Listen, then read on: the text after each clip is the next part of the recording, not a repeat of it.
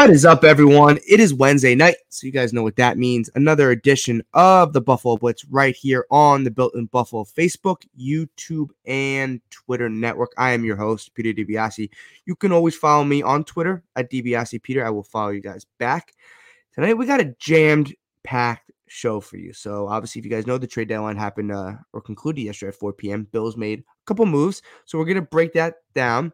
We'll try to get to the Packers game. If we don't get to the Packers game, no worries. Breaking tables and conflict of interest on Monday and Tuesday did a great job of recapping that. So if we don't get to it, no worries because we'll be doing the trade deadline. We will give you our Picasso's player of the game. Uh, shout out to Picasso's, our sponsor of the show, for the best pizza in Buffalo. It's got to be Picasso's. Every night is pizza night. So we'll give you guys our Picasso's uh, play of the game halfway through the show. And then we'll look forward to the Jets on Sunday. We'll give you our preview. We'll break that down for a little bit and we'll give you our game predictions all the way up to 9 9 15 we cannot do that without our guest tonight the buffalo sauce god welcome on to the show my man how you doing tonight Peter, I'm always I'm always incredibly excited to come on and talk about Buffalo Bills, but I'm happy to be back on here with Buffalo Blitz with you, brother. Uh, last time was a great show, man. So I really can't wait to talk about some of these trades and some of the action coming up this week. So thank you for having me on, Peter. Of course, man. Of course, man. Before we get into the trades, obviously. Where can everyone follow you on Twitter? I know it's obviously on your uh, handle right there, but also where can everyone find your show?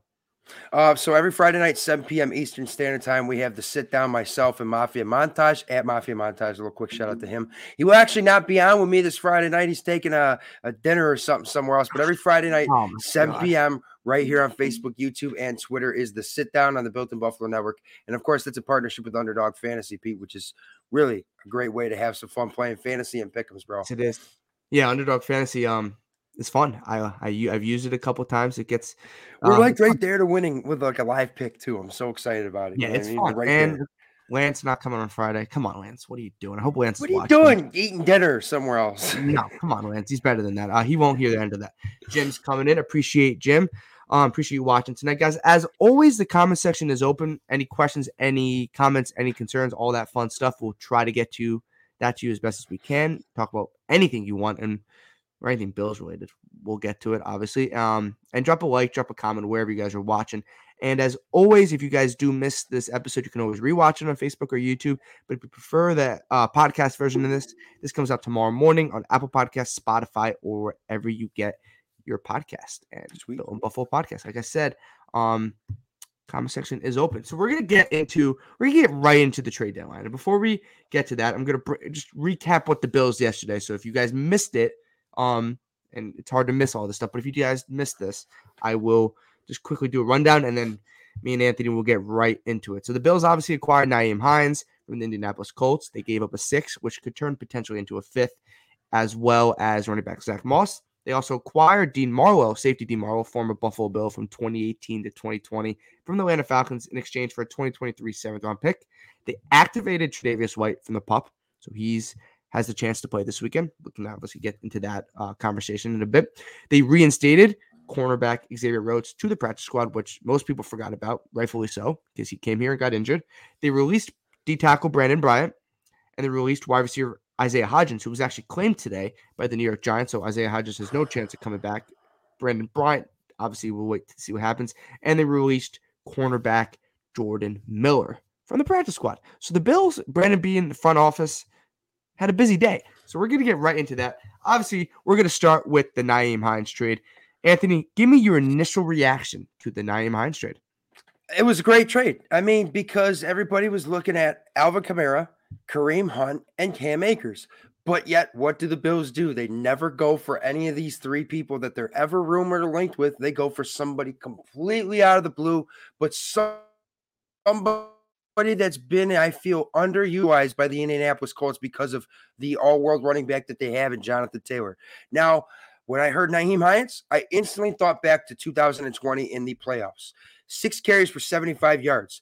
Dude was torching us because of his speed. It wasn't even necessarily Jonathan Taylor in 2020 that was actually having any success against us in the playoffs. It was Nyheim Hines. I mean, when you're averaging over 10 yards a carry on only six carries, that says a lot about the guy. Now, if you look at his stats, yeah, they're not mind boggling as far as the running game goes. But if you look, the dude is quite the receiver out of the backfield. And that's mostly attributed to the fact that Jonathan Taylor takes that workload on in Indianapolis as that primary running back. So Nyheim Hines kind of comes in and does a little bit of what Matt Breida did a little bit last year. You know what I mean? Filling in a little bit in the backfield. Yeah. But I think the biggest thing was for me was that I wanted to see what did we give back in return. And of course, we didn't give up much draft capital. We trade Zach Moss. So I thought that wow, you really go out there and find a guy that can contribute to this team, not command a lot of snaps necessarily. You know, like a guy like Cam Akers, who's obviously disgruntled in LA, looking for more production. You come to Buffalo, you might not get that. So Nyheim Hines is kind of a guy that can find in a way to slip in through the cracks and crevices a little bit and find a way to get some of these touches and be productive on this offense. So I think it's great for a guy like Josh to have another receiving uh, running back out of the backfield. And I think that's kind of why we've seen a little bit more of James Cook in recent weeks as we've tried to begin to trust him a little bit more too. I think overall, it's not anything that's mind blowing, right? It's not like Alvin Kamara's coming here, which we all know if Alvin Kamara comes here, this is a different discussion versus Nyheim Hines. But Nyheim Hines is a great valued pickup for the Buffalo Bills. Brandon Beane continues to find ways to make this team better and do so without sacrificing the future. But what did you think about it, Pete? Um, before I obviously get to Nyheim Hines, I think we have to officially establish that every time the Bills are rumored with someone, um, usually doesn't come um to fruition.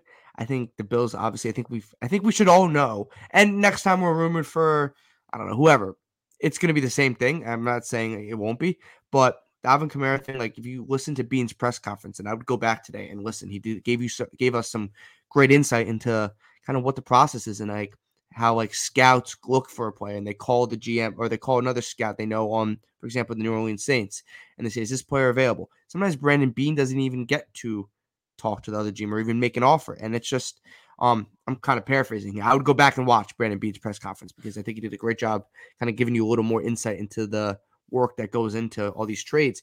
So I think we have to, and he did say they made a call about Christian McCaffrey, but they never made an offer. Uh, that's what he said. But Alvin Kamara was just a kind of like they checked in and they moved on. And I think we have to officially, the Bills don't like to leak stuff. They don't like leak stuff a ton. It was rumored that Nyheim Hines had some teams interested in him, but there was the teams were never listed until the Bills obviously made the trade. But to get into the Nyheim Hines um, conversation here, he gives the Bills another weapon. That's the easiest thing had to say. He gives the Bills offense, which is a juggernaut, another weapon.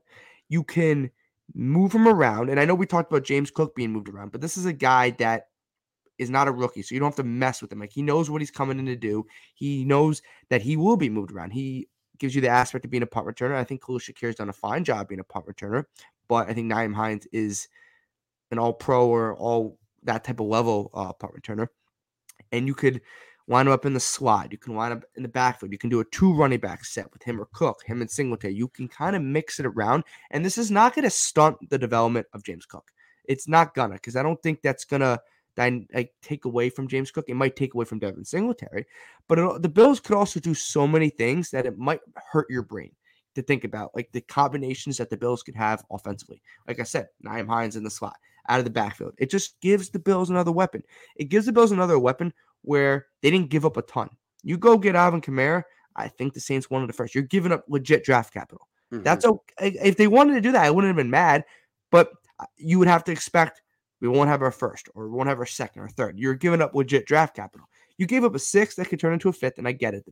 It's still a pick, but the Bills um, have a good amount of picks next year, and we're gonna be okay there. And they give up Zach Moss, and no disrespect to Zach Moss, he wasn't used in this offense, and you can see he was activated against the Packers on Sunday Night Football. He didn't play a snap, Anthony.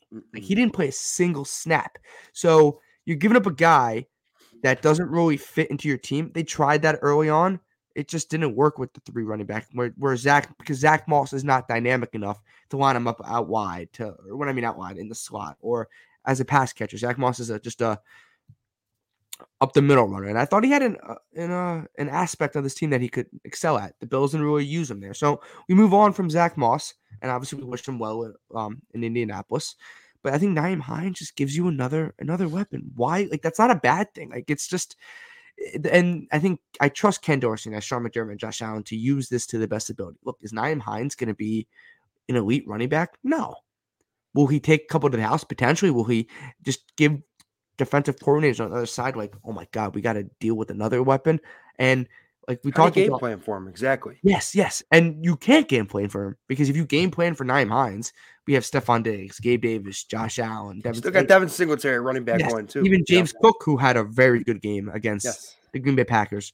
And I think if you're the Bills, you get it one, like, like I said, you get another weapon, and you also kind of give, I think, not Devin Singletary a chance to like rest, but you give just the Bills another look on offense. And this also could be a future thing because we know all know that Devin Singletary is a free agent at the end of the year, and the Bills have some contracts they have to shore up with Tremaine Edmunds, Jordan Poyer, um, etc. There. Nyheim Hines does have another year on his contract. Obviously, the Bills can get out of that with no dead cap if they really felt like it, but they also could um keep him for another year and have a Hines Cook backfield if they wanted to. But I think Hines was someone that the Bills were interested in. Obviously, they wanted another dynamic weapon. They brought in Duke Johnson, haven't really used him. They brought in James Cook, or they drafted James Cook. They also were linked to JD McKissic, Yeah. and obviously he went back to Washington. So I think Nyheim Hines is just another weapon. Do you think Nyheim Hines, like how many legit percentage of snaps does he get a game? You think? What are we thinking? Like, because I what did Cook? I think Cook got twenty five last week. Percent. This is percent. I would say Singletary got seventy five. That was You're probably going to look there. at like maybe something like 2020, 2020 and 60 for Devin Singletary. You may, it depends. It depends what Nyheim Hines kind of comes in and does. I mean, he could come in and actually like blow some people's minds. He could have a couple of really nice plays that makes you say, wow, this kid wasn't being used in Indianapolis because he sat behind Jonathan Taylor. Now, another thing I wanted to talk about too, real quick, Peter, was that, you know, people worry about the draft capital, and rightfully so. We all saw what happened when we traded up for, for Sammy Watkins. Okay. But here's a great example of when we traded draft capital and it actually ended up working. Stefon Diggs, 2020. We make the trade for him. We trade a first round pick. Now, at that time, I was skeptical, right? But the way that my buddy put it to me, he said, if you trade for a proven player, it's better than risking something in the first round. You know what I mean? It, same thing Yeah. goes for a fifth round, a sixth round, potentially fifth round pick. And then we're going to talk about Dean Marlowe too. And that's going to bring up a little bit about what it's like when you're trading draft capital. Is it truly worth it? You have to look at would you rather draft a guy in the round at his position and take a chance, or would you rather go get somebody you know and just get rid of a late round pick? That's kind of the attitude it's got to come down to for the Buffalo Bills. exactly. Neil James coming in Tampa. Neil, Tampa um, Neal, What's up, Tampa Neil? Tampa Neil's Mondays and Thursdays with uh Epic B breaking tables 8 p.m. Eastern every Monday and Thursday on obviously your truly built in Buffalo Facebook, YouTube, and uh Twitter network. And yeah, I, like the Bills didn't give up any capital, like legit, Mhm. legit capital. Look, I get it, six turn to a fifth, whatever, right? You're gonna have to give up something. The Colts are not just gonna hand you Nyheim Hines and be like, see ya.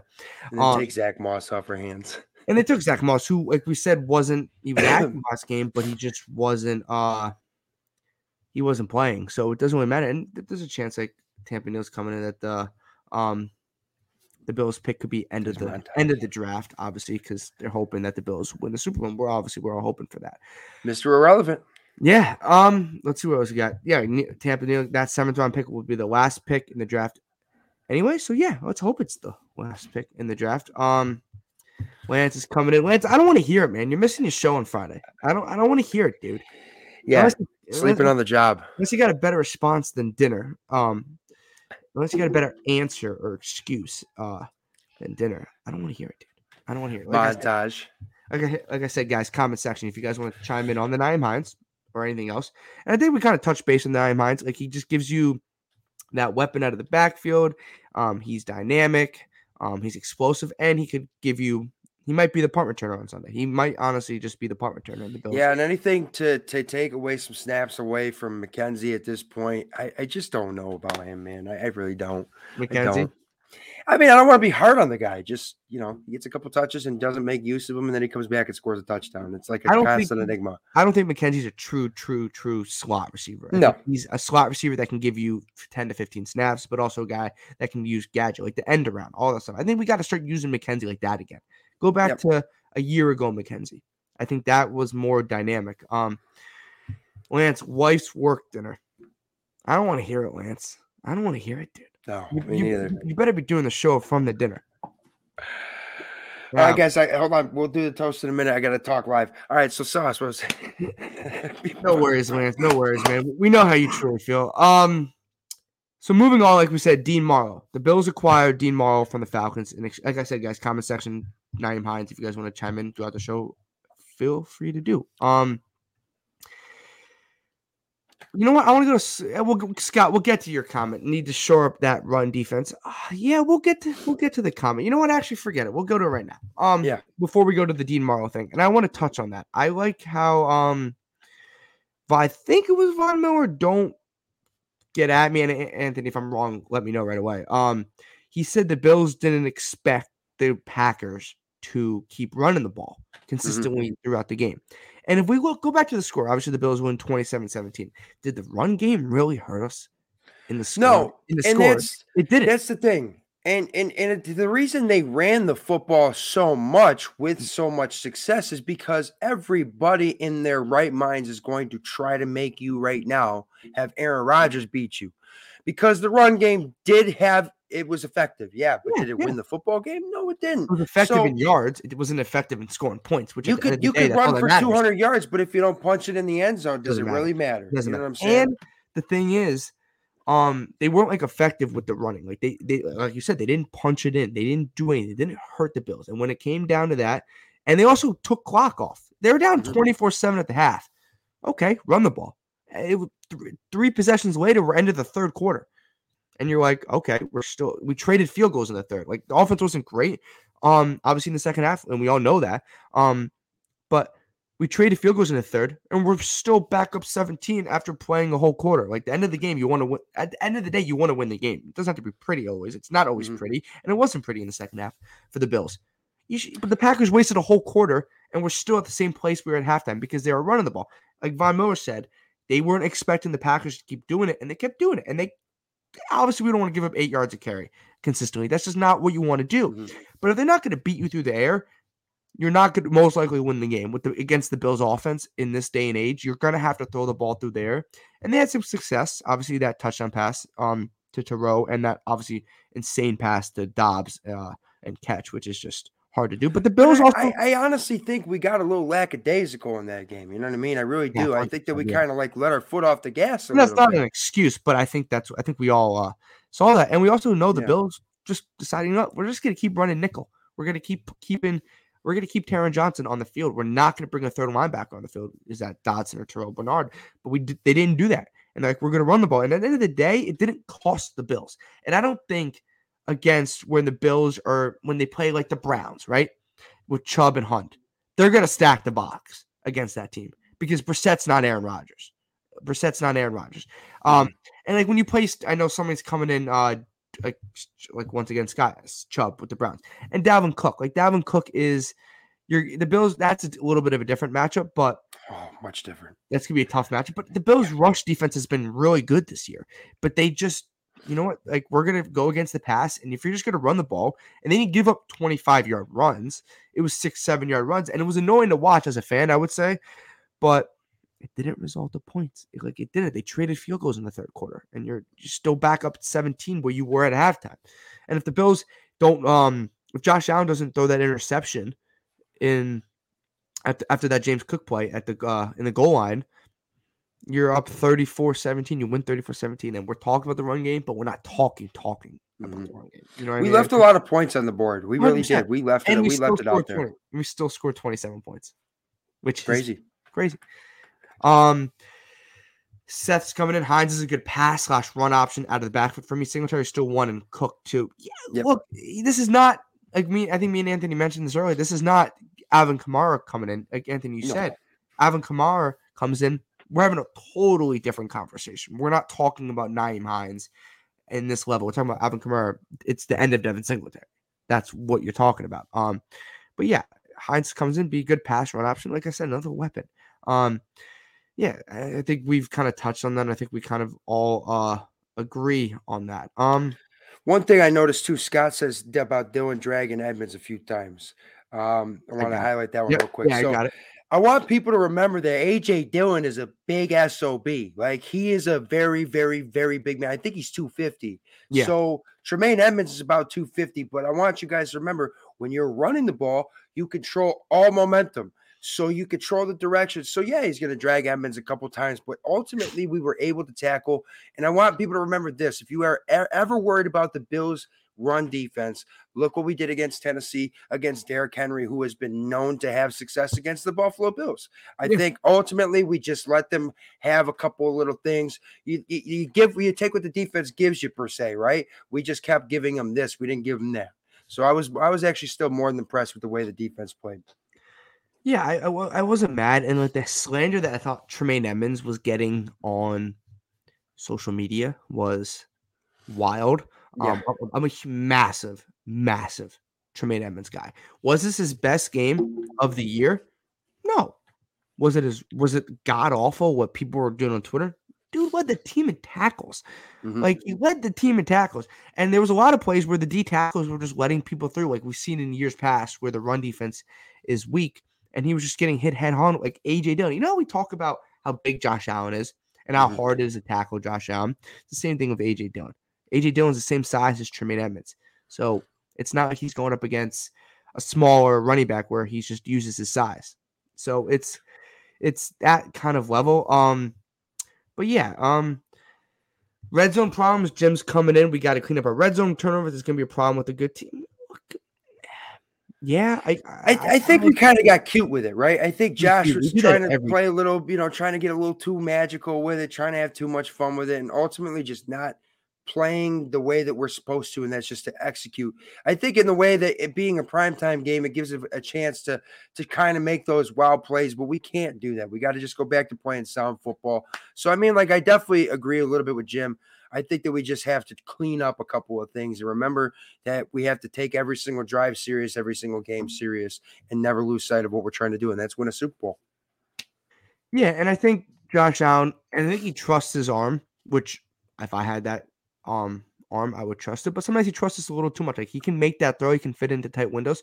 But I'm that second interception, there was three points on the board. There was third and ten. Take the three points, dude. Get it. Let's go. Like, you know what? Take the 3 mm-hmm. points.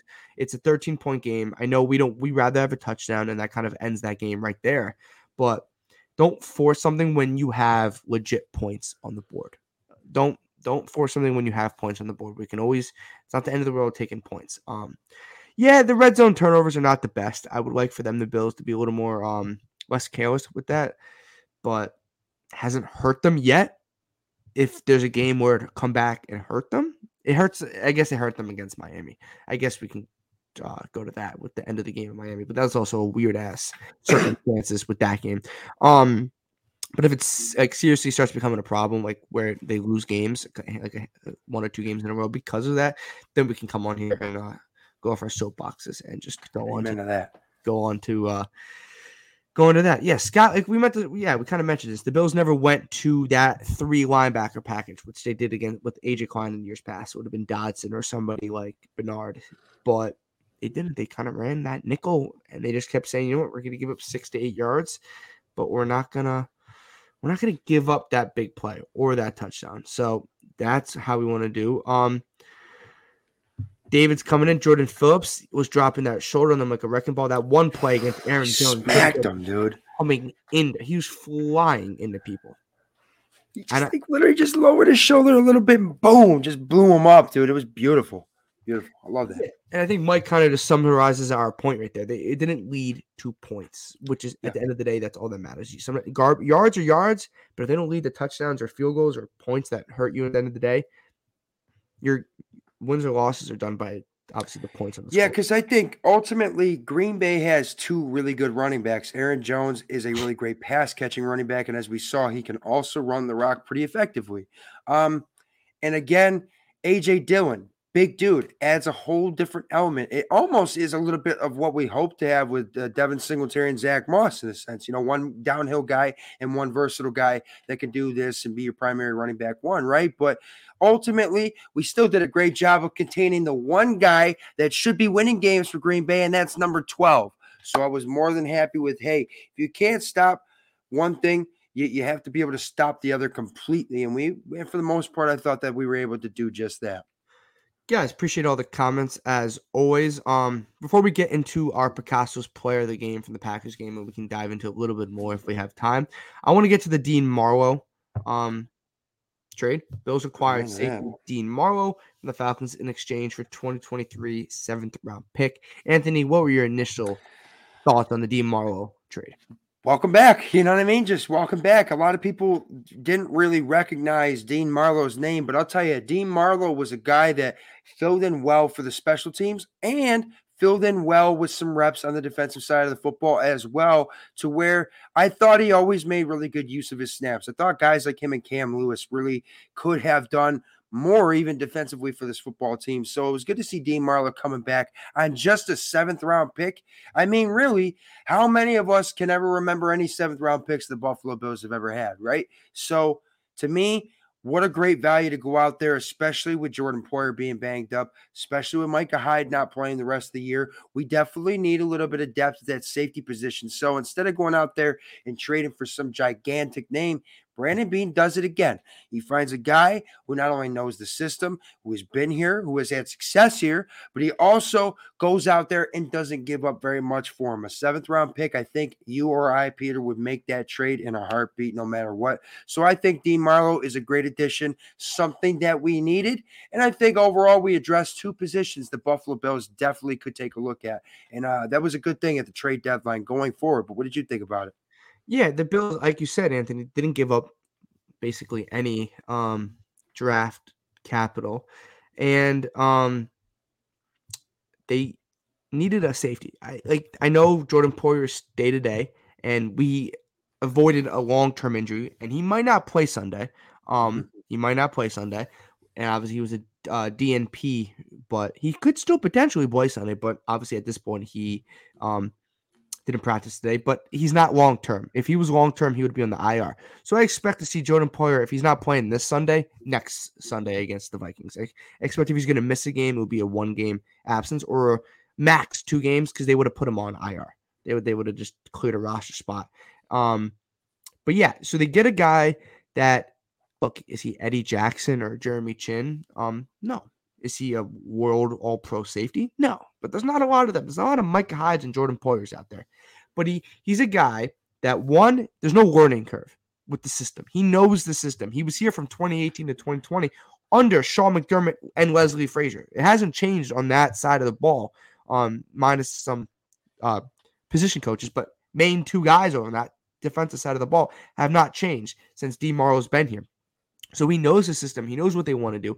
He can come in and he won't be incredible, but he can do his job and he's depth. Even if Jordan Poyer plays Sunday, it's just another depth position that they could use behind the young guys with. And I thought Damar Hamlin has been very good this year. I thought Damar Hamlin has kind of stepped in the rope. Jaquan Johnson, not as much. He's been a little more up and down.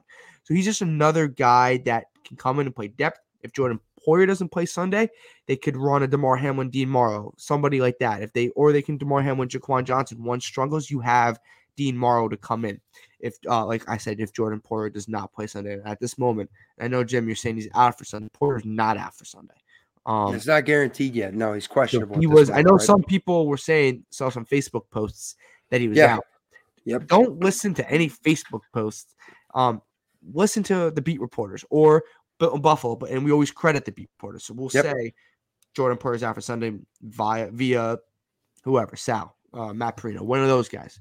Wait for one of those guys to say it or Sean McDermott before you start reading stuff. So yeah, Jim Poyer is not out for Sunday. He might not play Sunday. You this might be right, um, because he was a DNP today, but he's day to day along with Matt Milano, which is also a factor on Sunday. But yeah, Demo, another veteran safety.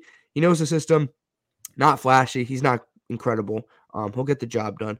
And if Jordan Poyer is okay, then he'll just be depth at the position where I think we do need depth, even with Jordan Poyer being fully healthy with the uh, injury to Micah Hyde. So I'm not I'm not against bringing in Dean Marlowe for that limited uh, draft capital. Um, Mhm. They gave up Mike. I love you, Mike. Uh, part of the Built in Buffalo uh, network. I I'm just not doing that. Ah, you know, if it, if it were the beginning of the season, it'd be a little bit different. I think it's just too late into the season to really start experimenting. Yeah, it's a good point, though, Mike. I'll give you that. It's a good point because we've seen it happen with guys like Charles Woodson, right? But that didn't happen until later in the guy's career when he can't play defensive back because he just wasn't fast enough.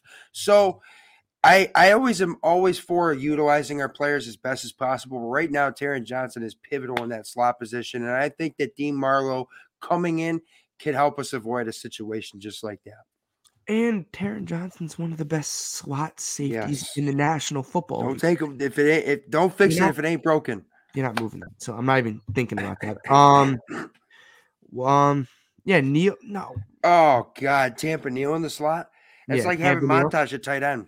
yeah, this would be a problem. Tampa Neil. I know you mean Siran Neal. Um, I'll put Tampa Neil running back. We'll run the read pass option. My God, if Ta- yeah, but I know he's talking about C- uh, uh, Rand Neal, um, one of our corners, backup safeties, all this stuff. They're, they're not doing that. They're not going around with that. It would be Cam Lewis if someone's going into the slot. If there was going to be a guy there. Um, yeah, Seth earlier to the Giants claimed wide receiver Oh, Isaiah Hodgins off waivers. Yes, Sarandon. That's what he's talking about. Um, Let's talk about Tampa Neal. yeah, I don't know about that. Um, Isaiah Hodgins off waivers. Just saying. Um, yeah, we lost Isaiah Hodgins.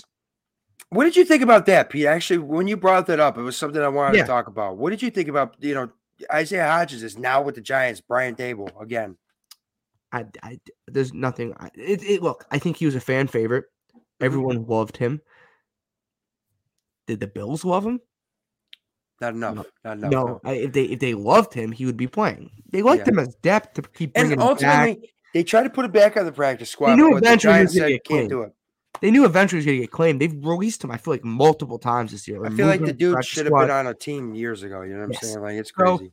with the, that receivers they activate right. So they usually activate six for game day. Is that what they usually do? They usually do six for the game day. I'm gonna list it out right now. Diggs. We got. I'm gonna a little count. Mm-hmm. Diggs, Davis, Davis, uh, Kenzie. McKenzie, Shakir, Shakira, that's four. Kumerow, five. five, and who's the sixth? Oh, maybe they only activate five for game day. Maybe they only activate five. Yeah. Six would be Marquez Stevenson, um, but he's still injured. Yeah. the heck is, is it? Maybe they activate five. Okay. Maybe it is five. Yeah. Um, so they love Jake Kumerow's special team ability. Mhm. Yeah, so that's That's ultimately why a guy like Kumerow continues to make the team over Isaiah Hodgins because of his production in the special teams game. It is that big. Yeah. And Yeah. I mean, I like I, I like Isaiah Hodgins yeah, because he's a big body. But hey, anything. I don't know. good luck be- in New York, though. I will say, or New look, Jersey. sorry. And the Giants need receiver weapons. Um, yeah, and next year Isaiah Hodgins, if he's still on the team, what a little revenge game for Isaiah Hodgins. So we can we can talk that up next year. Let Um, me know what it's like playing with Danny Jones versus Josh Allen. I'm Yes. curious. and he barely even played with uh, Josh Allen. So this, look, like I get it. You're gonna- you're gonna lose those type of guys because those are practice squad guys. Like Raheem Blackshear, they lost him to Carolina, and uh, Mhm. Um, yeah. So I'm I'm not worried about losing Isaiah Hodgins. He might turn into a fine receiver, but we're like we we just listed the five guys they have activated on game day, and obviously that's with Jameson Crowder injured. That's the potential also of Odell Beckham Jr. Still a conversation. I'm not going to get into that because I think I've talked about that so many times. Until it actually happens, then we can talk about it. There's no act. There's no game day spot usually for Isaiah Hodgins. And look, nice guy. Pe- people like him, but it's a business. There's a lot. We've we've had a lot of nice guys on our team that just don't work out. Um, and there's no hate towards anybody. Obviously, it just didn't work out. Um, with that being said, we're gonna we're gonna just do before we because we obviously had a trade deadline, and, and if you guys usually watch the show, I know we usually do the first half we recap the Bills pass game, um, which was obviously the Packers, and then the second half of the show we go to the we previewed the next game. Um, but we had the trade deadline, so we had to talk about Hines, Marlowe. We had to get all to that fun stuff that everyone wanted to talk about. But we'll give you guys, as we always do, and shout out to Picasso's, our Picasso's player of the game. For the best pizza in Buffalo, it's got to be Picasso's. Every night is pizza night. Anthony, I'm going to start with you, man. Who is your Picasso's player of the game against the Green Uh, Bay Packers? Pete, I thought about this one and I really gave it some good thought. There were two guys I was going to highlight, and that was Matt Milano, or, of course, who was going to be my Picasso's player of the game. That is going to be Stefon Diggs this week with a simple six catches, 108 yards, and a touchdown. But the reason he's the Picasso's player of the game for me, Pete, is because he comes running out of the tunnel next to Jaire Alexander, Alexander going chirp, chirp, chirp. And Jaire Alexander, Alexander said to him something about being a little boy, but Stefon Diggs simply said, he just finished the job. That to me is an absolute dog. That guy looks like he's absolutely fired up. Chirping at Jaire Alexander, who's one of the best defensive backs in the game, who was so good that he didn't want to line up against Stefon Diggs. That's how good Stefon Diggs was, and that's how pivotal he was for Josh Allen in that passing game in that 27 to 17 victory against Green Bay. That's my Picasso player of the game, brother. Can't go wrong with that. My Picasso's player of the game. I'm going to go to the defensive side of the ball. I'm going to the D line. I'm going to Tim Ooh, Settle. Ooh, I Three like it. Three tackles, uh, one solo tackle, a sack, a tackle for loss, and a pass deflection, and then a quarterback hit. He was also graded uh, according to PFS, PFF, excuse me, as the number one defensive player on the Bills. But he was a menace up the middle, um, where a lot of the D tackles didn't have their best games on Sunday. But I thought Tim Settle has stood out, and he hasn't got the recognition, rightfully so. Ed Oliver, Jordan Phillips, and Daquan Jones have done a very good job uh, clogging up the middle. Tim Settle, that sack he had on Aaron Rodgers, he was like a bowling ball rolling into him.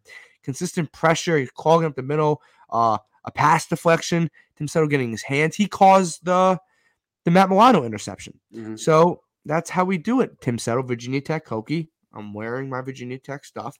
So shout out uh Tim Settle, who's my Picasso's player of the game. So ass. Anthony that. went Stefon Diggs. I went to the defensive side of the ball and gave it to Tim Settle. As always, for the best pizza in Buffalo, it's got to be Picasso's. Every night is pizza night. Shout out to our sponsor of the program. Uh, Jim's coming in. Stefon Diggs, obviously, agrees with you, Anthony. We can't go wrong with Stefon Diggs. But Yeah, yes, you can't go wrong with Stefon Diggs. No. you cannot go wrong with Stefon Diggs. So moving on, it's Jets week. It's the New York Jets, five in three, coming off a brutal loss to the New England Patriots at home, where Zach Wilson threw three interceptions. So we're gonna go, we're gonna talk about this. We'll do some path to victory, talk about, like I said, key player matchups against the Jets, and then we'll give you guys our game predictions to end the show. But Anthony, some player matchups you like um in this Jets Bills contest on Sunday. Garrett Wilson has been having a hell of a season for the New York Jets. I'm sorry, New Jersey Jets. Um, Garrett Wilson is really playing so well. Both those Ohio State receivers are playing well this year with Chris Olave in New Orleans, and of course Garrett Wilson in uh, East Rutherford over there.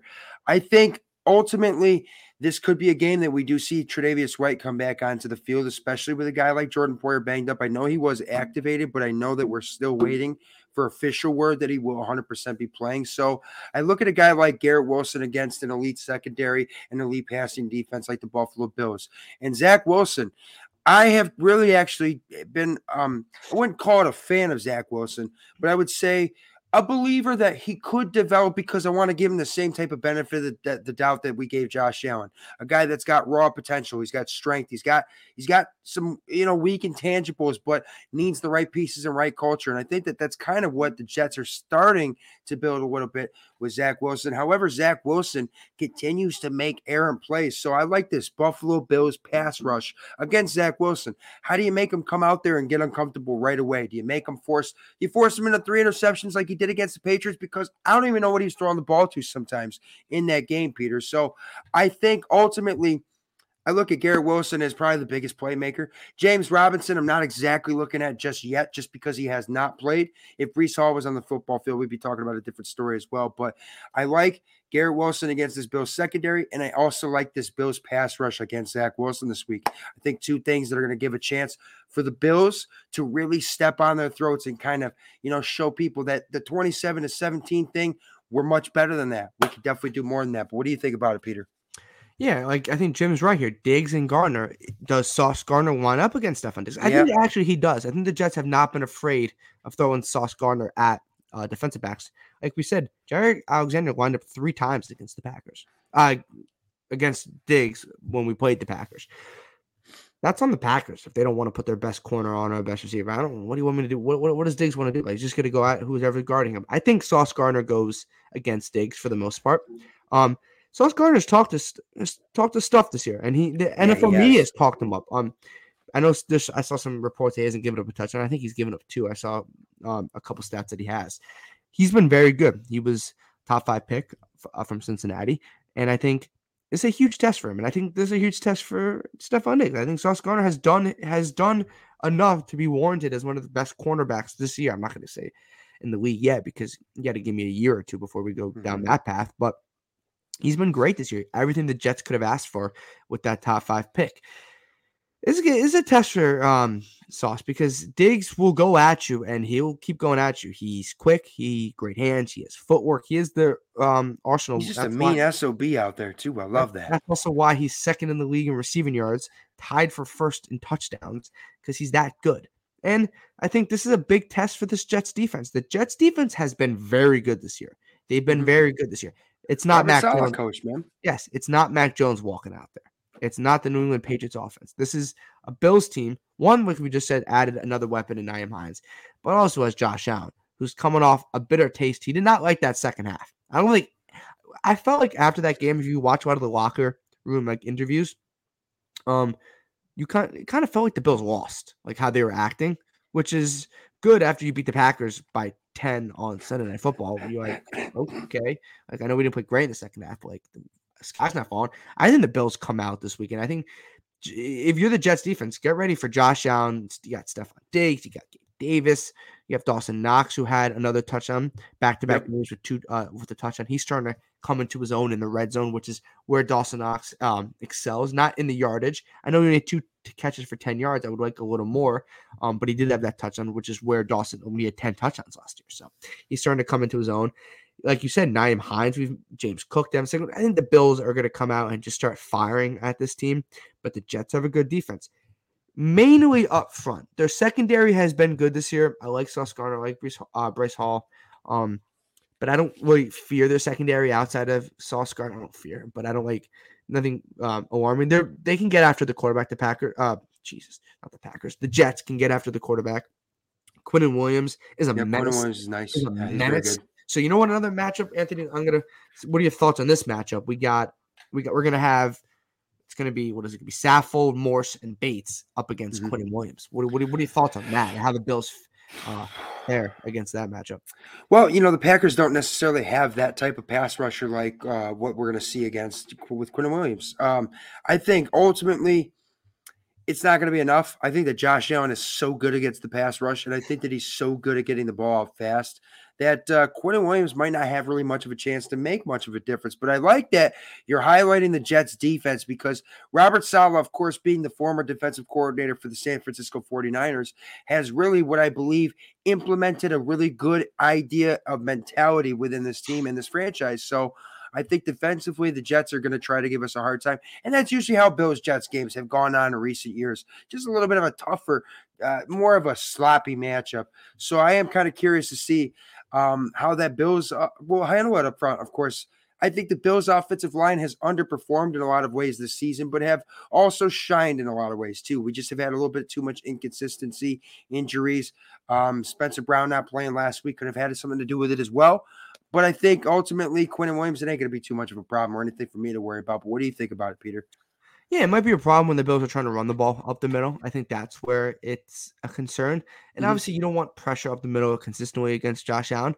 So you- you're gonna have to do some double teams there. You're gonna have to um, kind of focus in on that. But Josh Allen's Josh Allen. I, I think we should have faith in arguably the best quarterback in the National Football League. So I don't think we ha- we have anything concerned there. Another matchup that I kind of want to highlight is the Jets are going to run the ball. That's what they do because their offensive passing game has not been It's atrocious. yeah, that's a that's that's that's a good way to put it. Um, atrocious, and they don't trust Zach Wilson enough at this point. And if they want to have, even with Jordan Poyer, you want to throw against potentially Trey White, Dane Jackson, Kaiir, Elam, and Christian Benford, the depth at corner. If they have Jordan Poyer back, but the Bills stopping the run, right?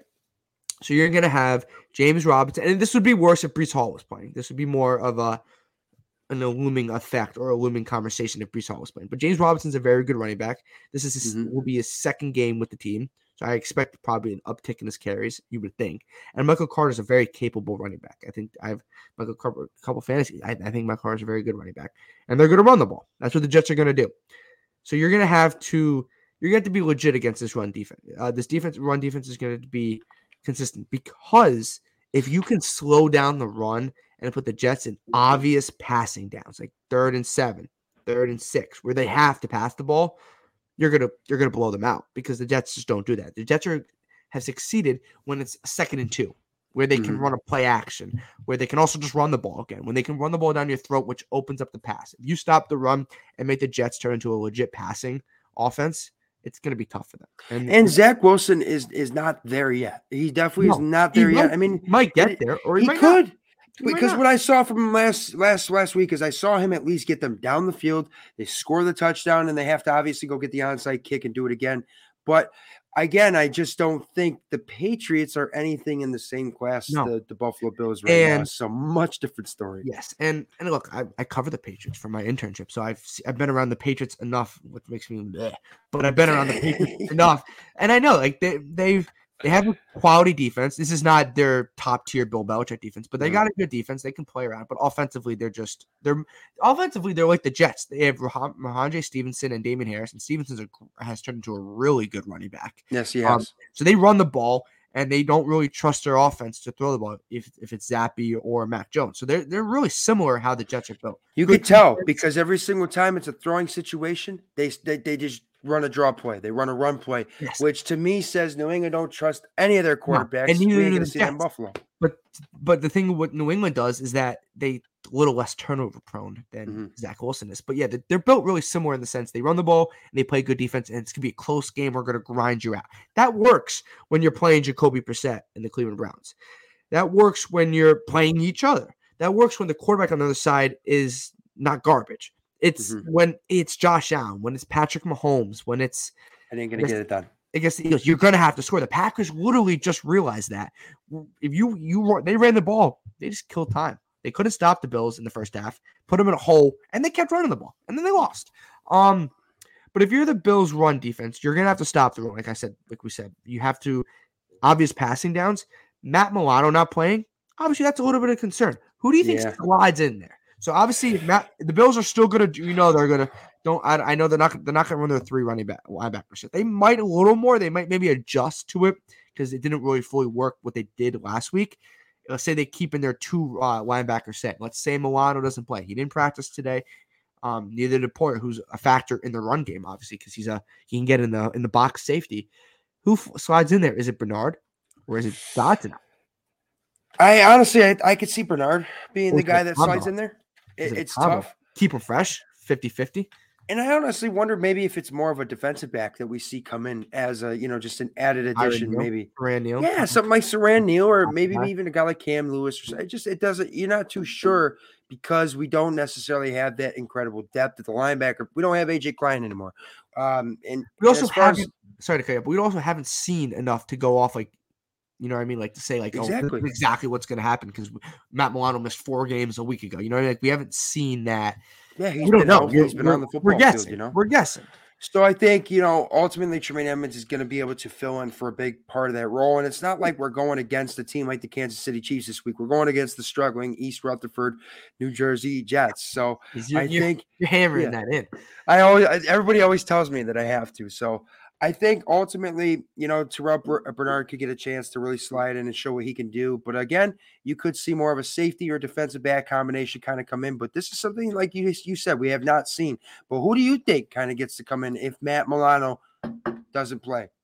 I think if you want to be safe, you go Tyrel Dodson. He's been here long. He's been here a couple years. I think they trust him. He's still on the roster. You want to be like, you know what, we vested a third round pick in Terrel Bernard, let's go get him. Let's see what we got, man. If it doesn't work, we'll go to Dodson. Or it could be one of those like how they do like the running back thing, or how they do the corner. Like they kind of split the reps up of Elam and Benford. Or I think Elam got a little more reps last week. Um, I think it was like 58, uh, 42. So I think they 58, 42 there. Um, but yeah, I think they could split it up. And this, if Milano doesn't play, and then if they want to, if Milano does play, they want to, if they want to go to a three linebacker set, um, and against the run, they could totally do that. Mike's coming in, let Dodson play. Yeah, look, I'm not. A, I don't think I'm opposed to either one. I think yeah, whatever the Bills want if, to step up. If Milano doesn't play, I think whatever McDermott and Frazier run out, I'm going to be behind and I'm going to agree with because they know more than we do, and we haven't seen this enough. We haven't seen enough of Dodson, and we haven't seen. um Yeah, look, RC three is coming in. Bernard is Milano backup, Dodson's Tremaine backup. Um, yeah, but they also are going to slide in. It's like who can cover the line, the tight end more better, uh, better because that's Milano's job against the tight end for the most part. He, um, he, he covers the tight end against Kelce, against Andrews, um, just to name a few. So yeah, look, I think I don't think the Bills are gonna go crazy there, but I think I think they run. I think they. I, you know what? I'm kind of talking myself into Bernard for some reason. Kind of talking myself into Bernard. And look, maybe he doesn't even get to this. RC three. I think you just read my Maybe mind. like, Milano's on the field and we're all good. it know? doesn't really matter. It doesn't matter. And I think if Milano doesn't play, the Bills still could win this game, even with Milano and Poyer out. I don't think the Jets dynamic enough offensively to do it. Um, but yeah, I think it's I think it's, it could be a combination of both. With that being said, Anthony, path to victory. What is the Buffalo Bills path to a victory? And then we will get to our game predictions. So don't spoil your score predictions just yet, man. I think ultimately it's it's the same thing week in and week out. You can't shoot yourself in the foot third and 10 throwing a pick when you could have 3 points.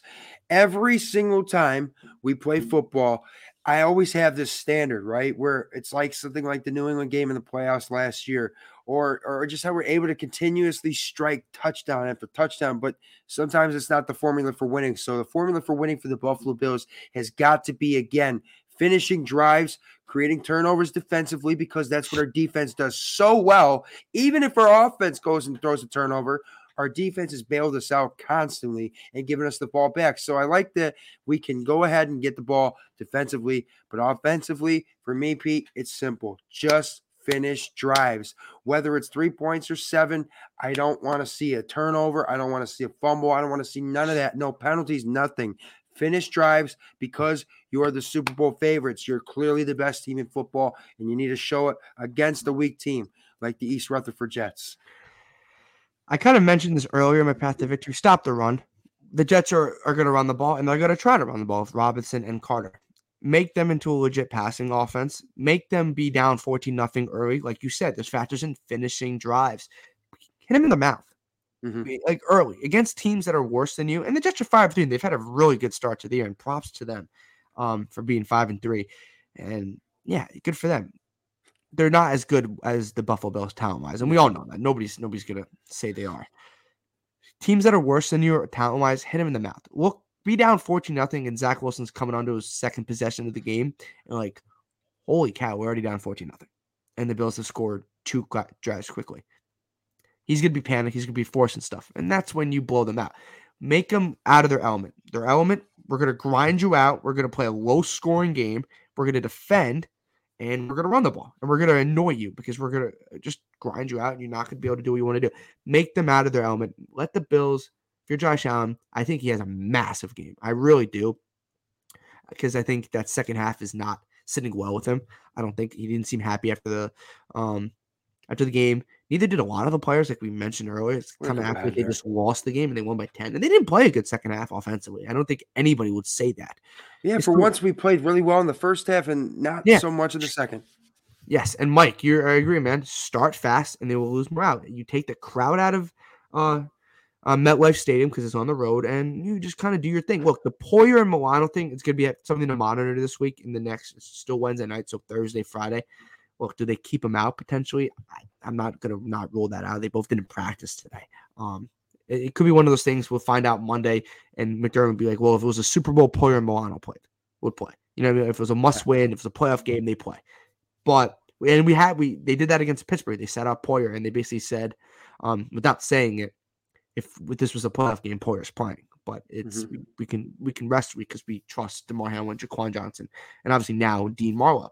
Um, Spencer Brown was some good news. He was uh he was limited. He didn't practice at all last week, and he was limited. So, but I thought Quessenberry did uh, a fine job there. But Yeah, Quessenberry's playing pretty well this year. I do like Spencer Brown, and that's nice. Obviously, Tremaine Edmunds was uh, limited with the heel, but I think Tremaine Edmunds has been limited a lot of times this year.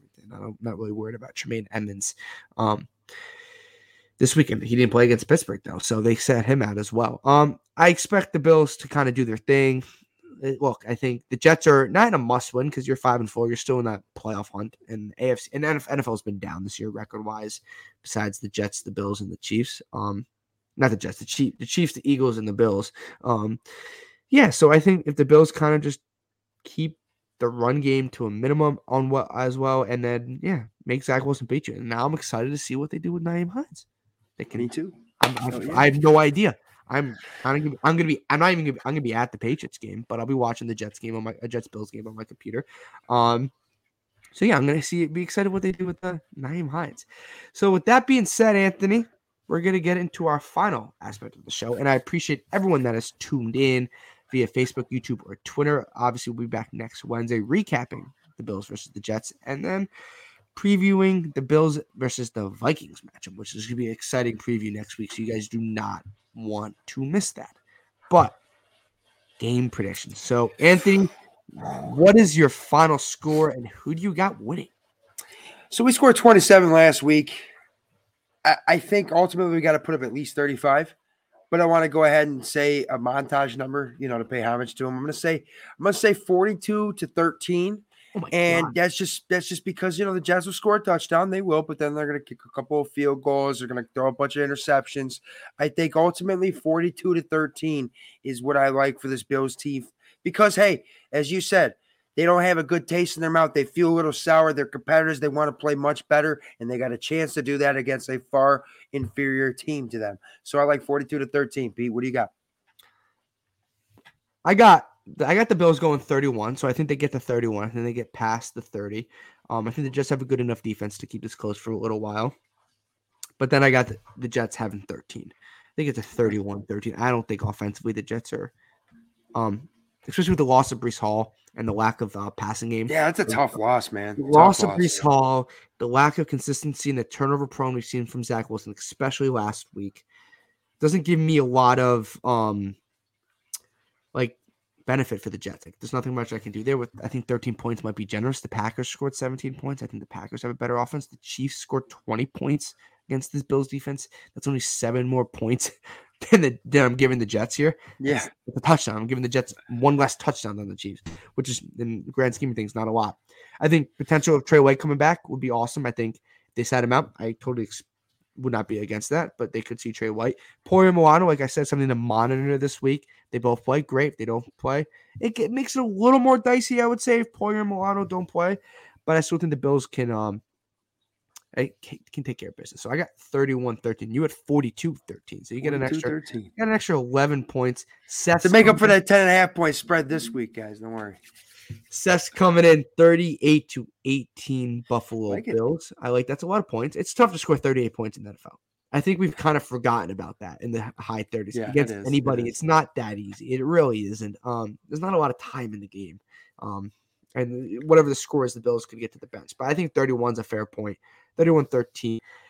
And guys, I appreciate everyone tuning in. Hopefully, you guys enjoyed the breakdown of the trade deadline. Nyheim Hines, Dean Marlowe. We talked about Isaiah Hodgins. We gave you our Picasso's player of the game, and then we previewed the Jets Bills contest. Anthony, once again, my man, appreciate you coming on the show. Where can everyone find your show, and where can everyone find your social media? Of course, I'm on Twitter at Buffalo Sauce God, and I also have a Facebook page, which is just simply Sauce God. You'll see my logo of me sitting there like this. But every Friday night, Pete, 7 p.m. Eastern Standard Time, here on the Built in Buffalo Networks, Facebook, YouTube, and Twitter, we have the sit down, which kind of gets you guys ready for that weekend start as we get ready for the Buffalo Bills game, whether it be Sunday, Monday, doesn't matter. We get you guys prepared for it. So, of course, every Friday night, 7 p.m. Eastern Standard Time in the sit down. And again, Peter, thank you for having me on tonight, brother. It's always, always an honor to come on and talk with you. Of course, my man. You're welcome back anytime. Guys, Breaking Tables is tomorrow night, 8 p.m. Uh, Tampa Neal and Epic B will give you guys some fun laughs, makes your ears wet. I think that's what they say. Um, all that fun jazz. So have fun with that. Like Anthony said, to sit down. You said 7 p.m. 7 p.m. 7 p.m. 7 p.m.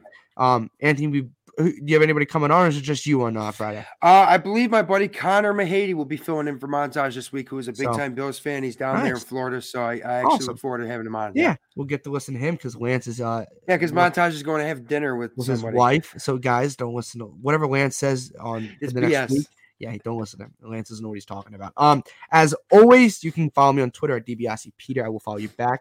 I'll put out my Picasso's player of the game clip for me and Anthony on Twitter tomorrow. Guys, this comes out tomorrow morning in podcast form. Apple Podcast, Spotify, or wherever you get your podcast. If you missed the show, or if you don't, if you don't want to listen to podcast, you can rewatch it. Um, Built in Buffalo, Facebook, uh, YouTube, Twitter, Instagram, new YouTube channel, guys. Go to Twitter. Go to Built in Buffalo if you want to win a Thurman Thomas Eric Moulds mini helmet signed. Who doesn't want to win that? Go to the Built in Buffalo Twitter. It's pinned on Twitter right now. I think the contest ends Saturday. I'm pretty sure it ends Saturday. Go on the Twitter account, listen to what the instructions tell you to do, because I think it tells you. I think you gotta I think you got to retweet something. You got to subscribe to the new YouTube channel. So I know you guys are whoever listen on YouTube right now. Just go follow the new YouTube channel. Only also almost at 200 subscribers. We're gonna the live shows will eventually get to the new YouTube channel once we get enough uh, subscribers. But yeah, do that, guys, and you will have a chance. And you'll be entered into a contest to win an Eric Moulds and Thurman Thomas signed helmet. Anthony, I don't think we can win. I think Lance. Somebody asked. All right. I'll live Dave with my no. other sign stuff and all. Yeah, Dave said no, and I was like, Dave, what is this? So yeah, if you guys want to win uh Eric Moulds, Thurman Thomas signed mini helmet, make sure you follow Built in Buffalo on Twitter. Um, the tweet is pinned on our Twitter account and you guys follow that instructions and you get, get a chance to win a nice little uh, cool prize. So good luck to everyone in that contest. And we'll be back next Wednesday. Podcast for tomorrow. Follow me on Twitter. He was the sauce god. I'm Peter DiBiase. We'll be back next week. Go Bills. Go Bills, baby.